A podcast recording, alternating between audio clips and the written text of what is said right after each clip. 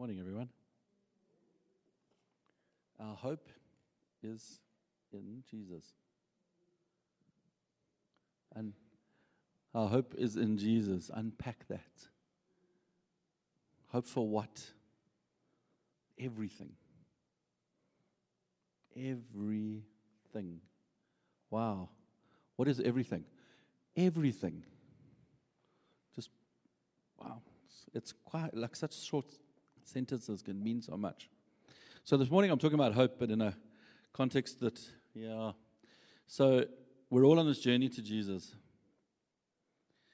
And often biblically we get a little bit confused because Jesus is not bound by our mindset, okay? And just my statement of we're on a journey to Jesus, but Jesus is in us. So already I've messed with logic because how can he be here and there? But that is Jesus. Yeah, a lot of things can be true at the same time. Jesus can be here and somewhere else, and in the beginning of the time, and at the end of the time, all at the same time. It's fine. We, we are limited. God is not limited. But in our journey towards where we should be, as we get closer and closer to Jesus, we sometimes drag stuff with us. And today I'm going to hit on one of those topics. And sometimes we're dragging these things and we don't want to let go. But it can hold us back. It can hold us back and slow us down from where Jesus wants us to be. And in some cases, we want to hold this thing. We kind of hang on to it because it's, it's important to us. And so today is one of those topics which is going to be tricky. It's the topic of money. Shh, Pin drop. So there's hope in your finances. There's hope for jobs. God can look after us. But have you ever considered that if you're stuck on an island with two of your friends, do you think money is going to help you? Just a thought. If you're stuck on an island, it's probably more important to be intelligent, probably more important to know how you can survive, how you can work together, how you can keep things going. That's probably more important than money. Yet in the world we live, money's there. And in the church, it's part of what we talk about. Um, there's a lot of churches, I mean, some people would say, we better not give money to that church because they're going to spend it on a Land Rover for the pastor. the pastor obviously is keen on that, but I can assure you he doesn't have a Land Rover. He can get a badge for the Land Rover, probably. okay? But we have that. We, we, we're like not sure if we should trust. Do we trust the church? And so I'm going to break that right away.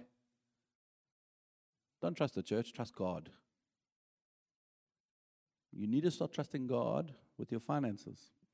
Too often we are trying to control this thing here. Don't. I, I learned long ago that when I give, I give. It's done. It's no longer my problem. God is responsible for that. I hear God and I give. I'm done. Got to let go. And that doesn't mean let go and give everything to the church. What I'm saying is hear God. Hear where He's leading you in finances.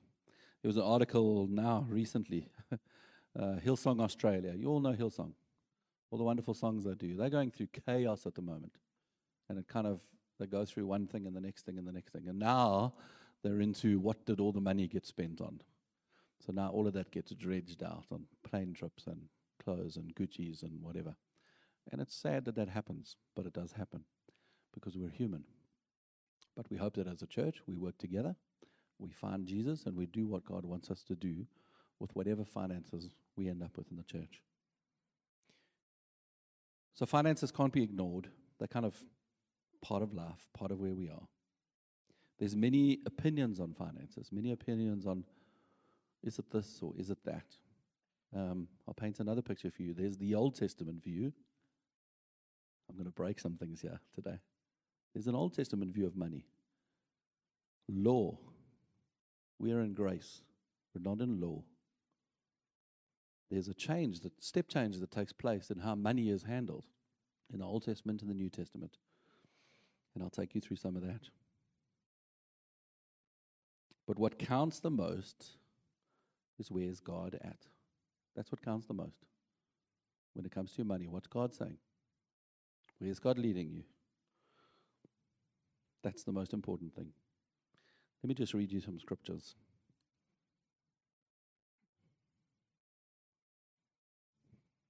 Maybe just another point. As a church, we have to teach on money. Do you know that? And not because it's money is money, but because there's a blessing that comes in that context. And we would be doing an injustice to you if we did not teach correctly on money. It's actually an injustice because there's blessings that can take place there. But those blessings only happen if you kind of focus on where God is and what God is doing in that space.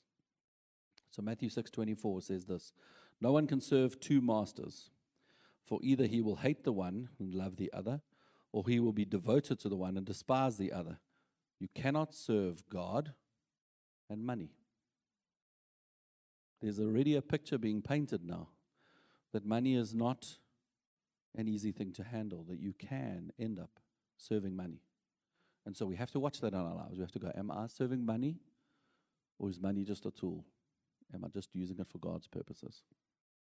Um, Uh, the sentence I read recently says, Are we worshiping wealth?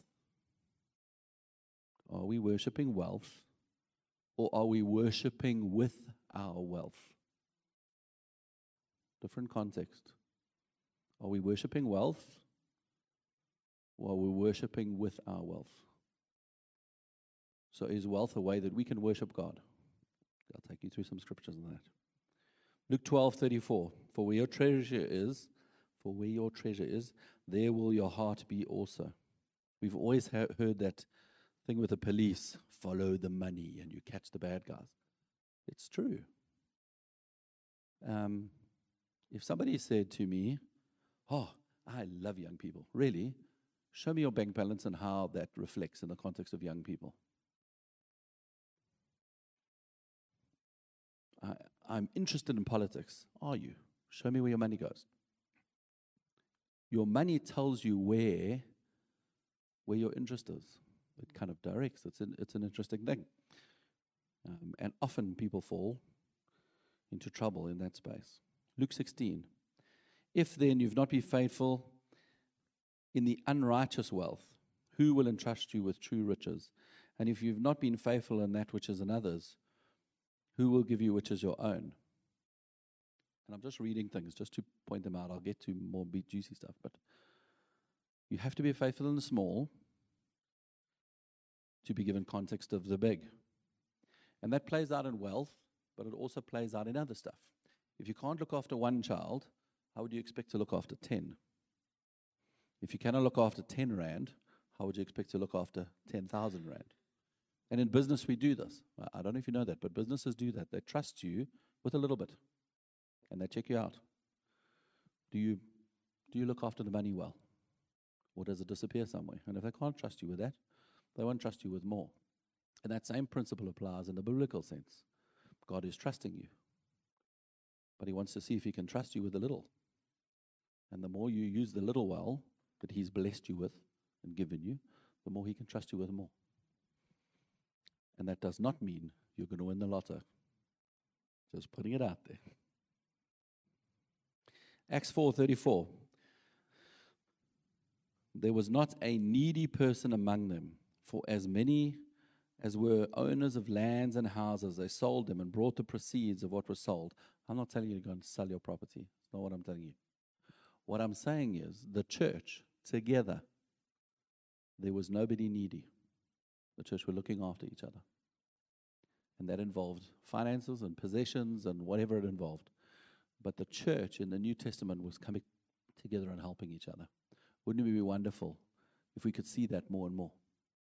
That the church, not just Sarepta, but all the churches in the area, were pulling together and helping each other. Hebrews 13:5 Keep your life free from the love of money and be content with what you have. I will never leave you nor forsake you. Be content with what you have. A lot of us are not, not content. And I, I even have that. I, I have my moments of, I want to win the lotto. But God is calling us to be content. Be content with where we are. So, why money? The New Testament is full of stuff about money. I don't know if you know this, but 16 out of the 38 parables that Jesus deals talks to talk about money or possessions. It's a big thing for us. It's a big thing, and Jesus speaks to it a lot. Something like 25% of the words in the New Testament deal with stewardship. In other words, how are you looking after stuff? Stewardship of people and possessions. There's something like 2,000 scriptures in the Bible that relate to tithing and how you should or shouldn't tithe. And so there's a lot of stuff in the Bible there. Once again, be careful. New Testament, Old Testament. The New Testament fulfills the law, takes us into a completely different place. Often, we, we translate it into two things. We say those, those that give and those that give not. we kind of go, are you giving or are you not giving? And it's a very simplistic version. And we translate it in money. I'm going to translate it in a few other things. Are you giving of time? Time, your time to help, whatever that means. Can you give time? Can you give skills? Can you uh, do you have skills or capability that can help someone, whoever?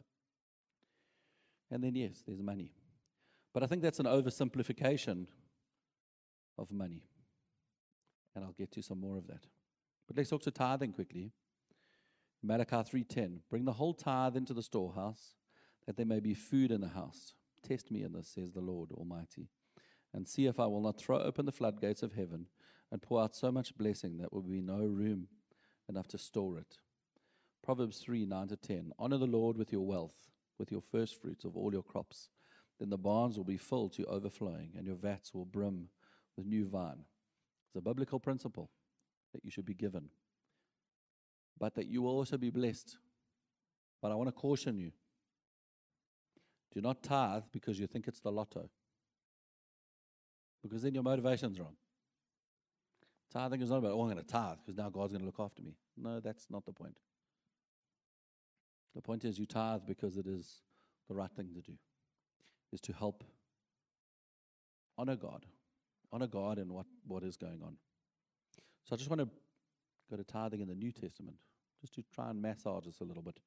In the Old Testament, it was all about the 10%. It was about a box, generally in the temple. The New Testament, things start to shift around a little bit. So, Matthew 23 23. Woe to you, this is Jesus speaking. Woe to you, teachers of the law and the Pharisees. You are hypocrites. You give a tenth of your spices, mint, dill, cumin. So the tithe was physical, not money.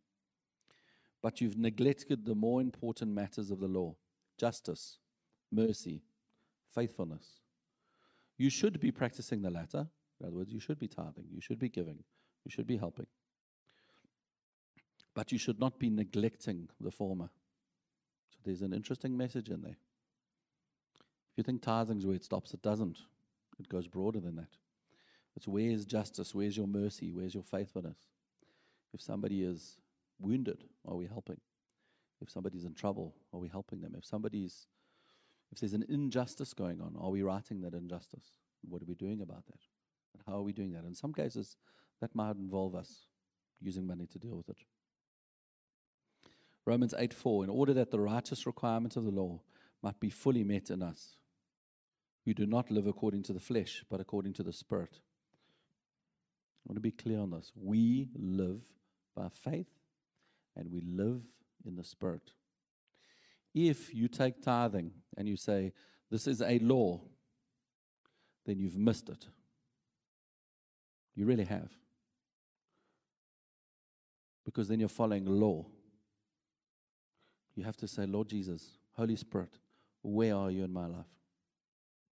Where is this going? What do you need me to do with my stuff, whatever it is? We live by the Spirit, we live by faith.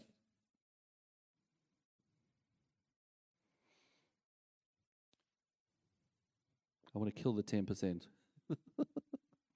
1 Corinthians 16. So this is Paul writing. And he says, Now about collecting for the Lord's people. Do what I told the Galatian church to do. So, this is what he's telling other churches. On the first day of every week, every one of you should set aside a sum of money in keeping with your income, saving it up so that when I come, no collections will have to be made. Then when I arrive, I'll give you letters of introduction to the men and we can send it to Jerusalem. But hear the terminology.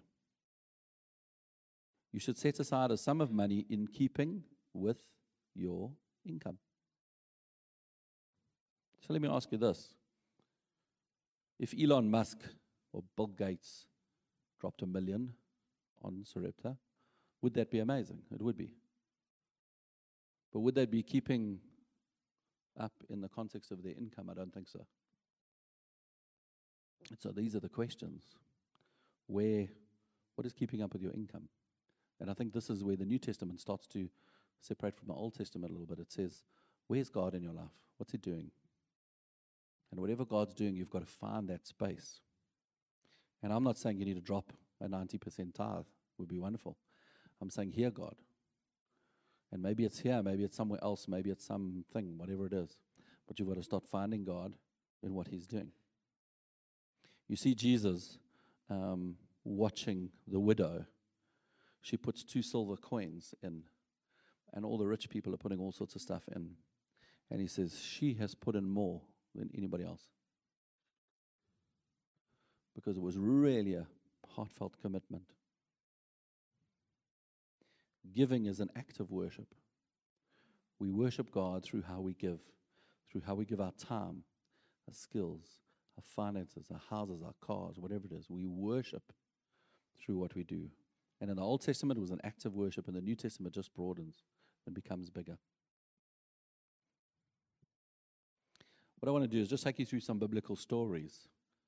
And I want you to see the characters in those stories and how they handle money. Because I think otherwise we get stuck in kind of these rules and regulations. I want to talk to personalities and characters. Here's one 1 King 17, the woman of Sarepta. Zarepa, but Sarepta in Greek. Sarepta is a Greek word, but in Hebrew it's Zarepha. Um, so think of the character. She she has nothing. She's right down to the end. The man of God arrives and he says, Give, help out. What does she do? She helps out. She takes a faith step, even in that moment of complete, utter despair and distress. She still takes the faith step. And in this country, we still have those opportunities to say, do we feel like it's the end? No, it's not. It might be, but we take faith. We, we take faith and hope rather than despair. So she was heading into despair, and then God pulls her out. And then through that, there's a blessing that comes. Because then suddenly there's a whole bunch of blessing that happens. The food just carries on and on, and they get to, if I'm not mistaken, her child dies at some point and gets resurrected. You just keep having the story going on. There's blessing and blessing and blessing.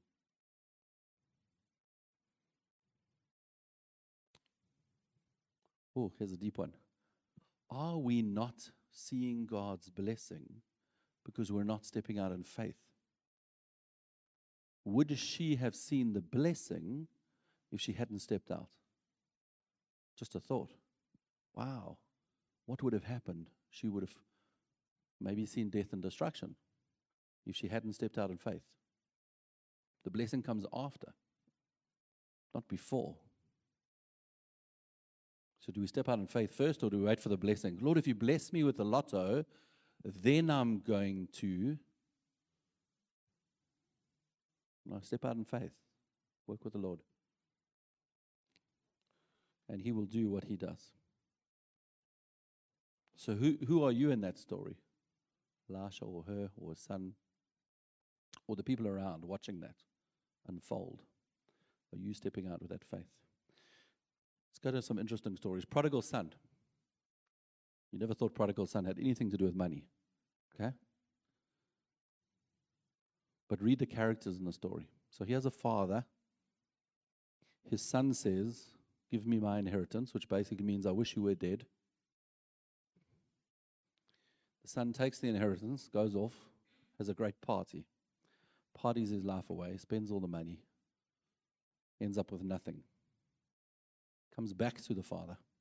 The father welcomes him in, even though he took the inheritance and spat in his face and left. He still welcomes him in. Gives him more, sacrifices the sheep, has a massive party because his son is back. The other son gets grumpy.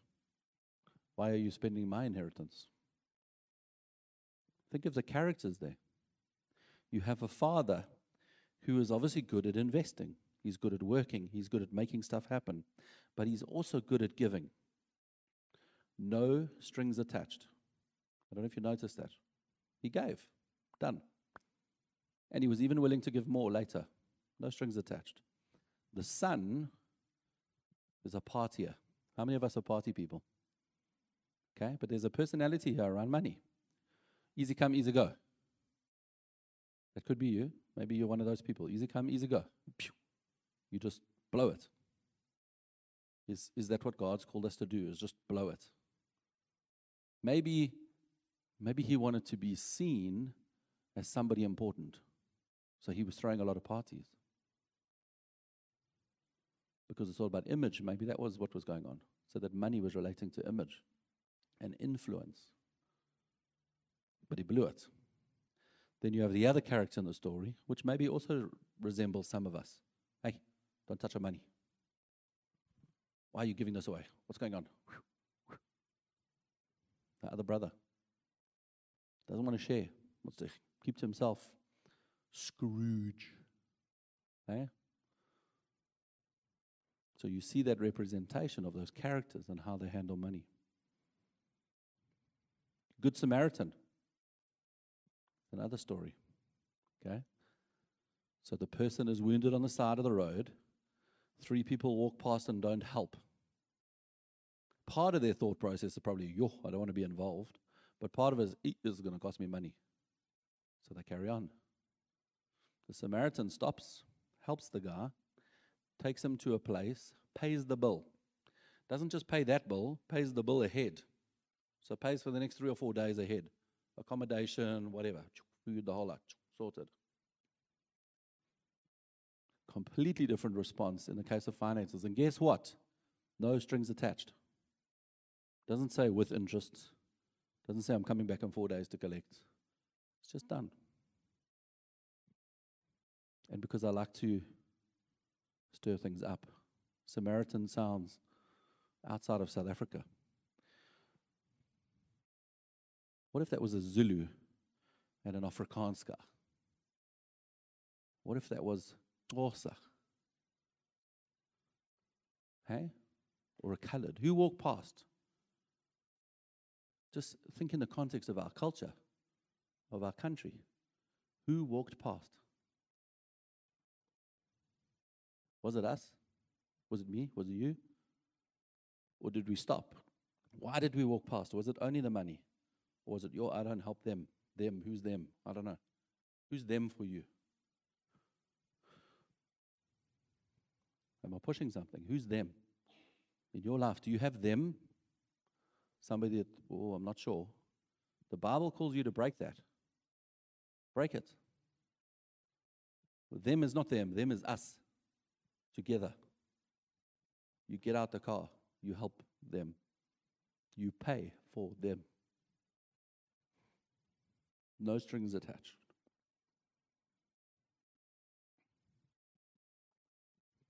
Let's go to a negative one Matthew 26. Judas. Hey? Money. Judas. 30 coins.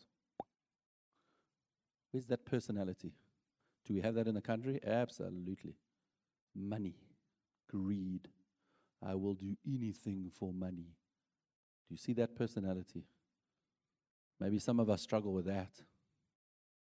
That kind of greed can lead to murder. We see that in South Africa. We have to fight that.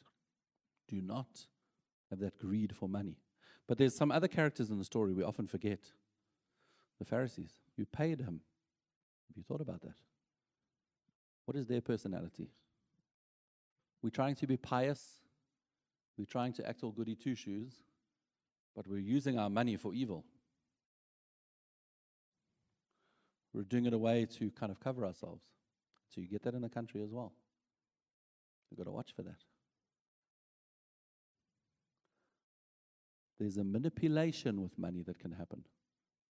So come to my point in the beginning giving, not giving.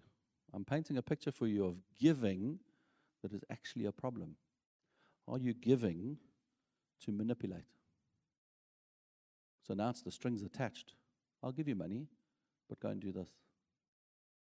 I'm trying to control you and manipulate you with money.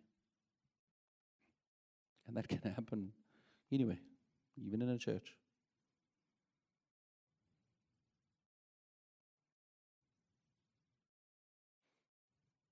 Let's talk to money and worship. The most basic worship. Three wise men. They come to Jesus and they just lay it out. Here, frankincense, myrrh, gold. Worship. Worship Jesus.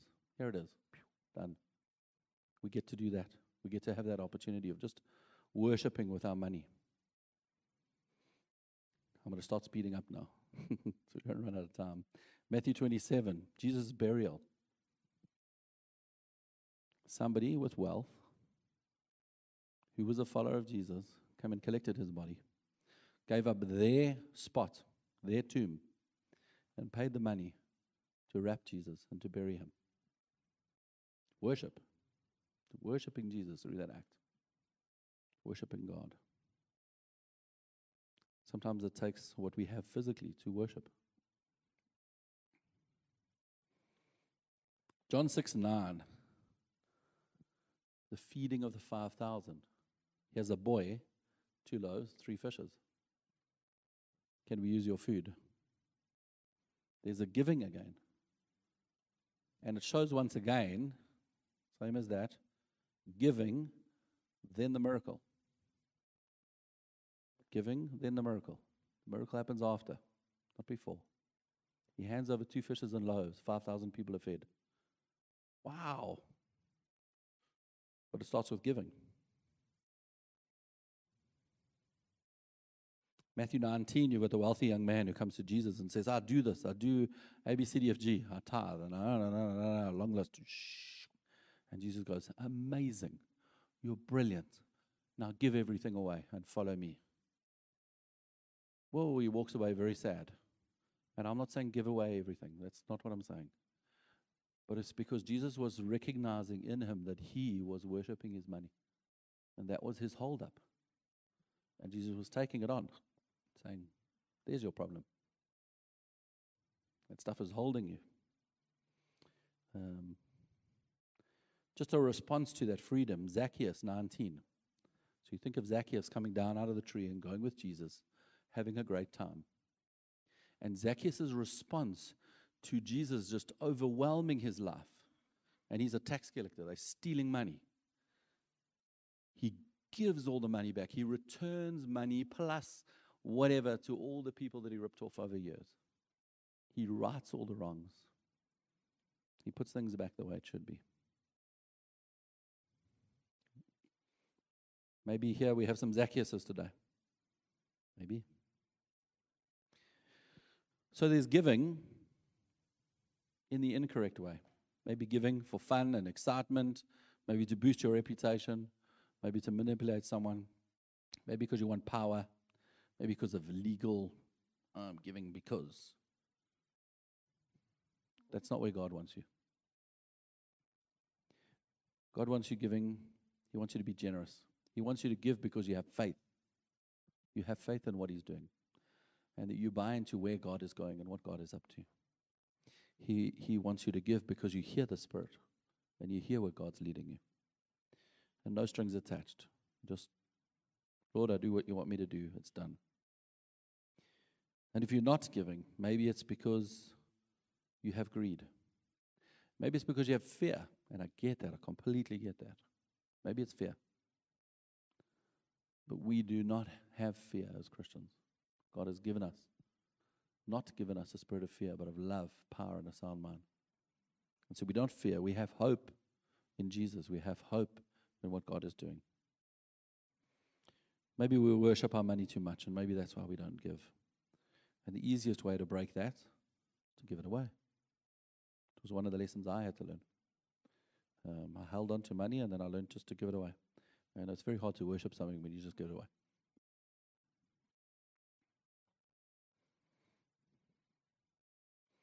So know this God owns everything.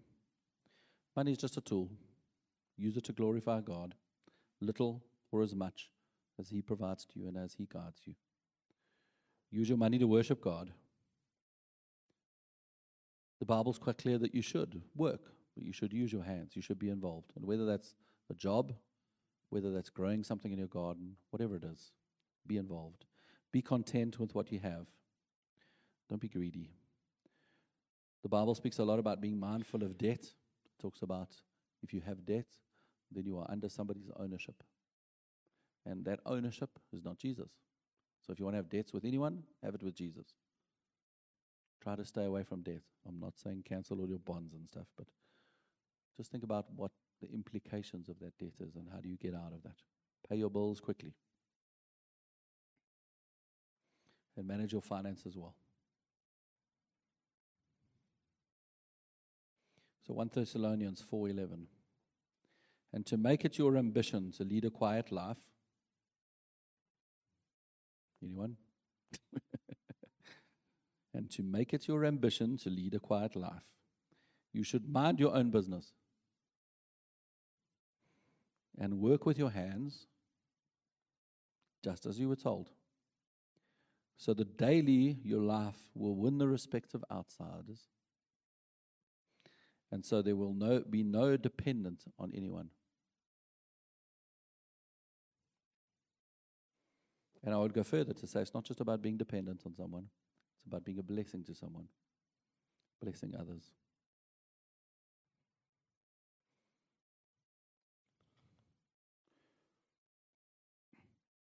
So, am I telling you to give more money? Not. Absolutely not. I'm not paid by the church, by the way.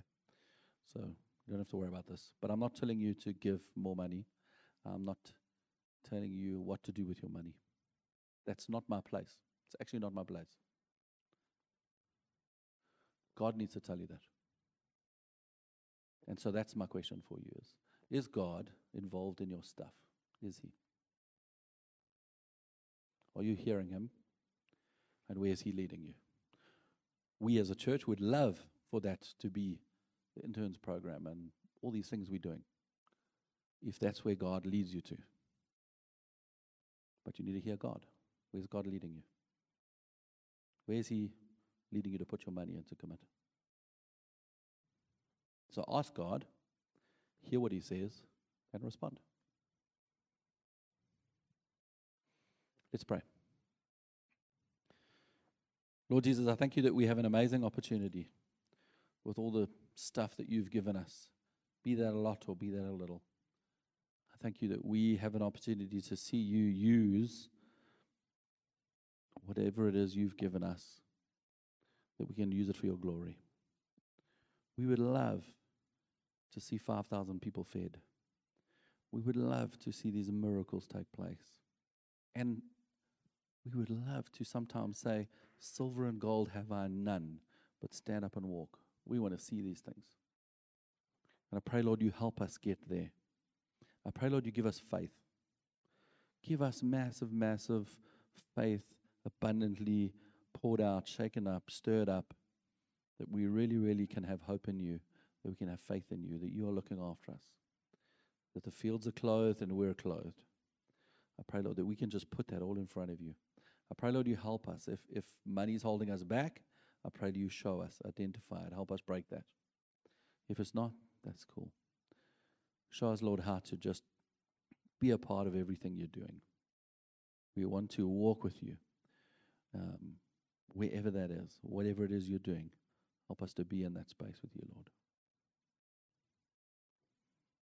In Jesus' name, amen.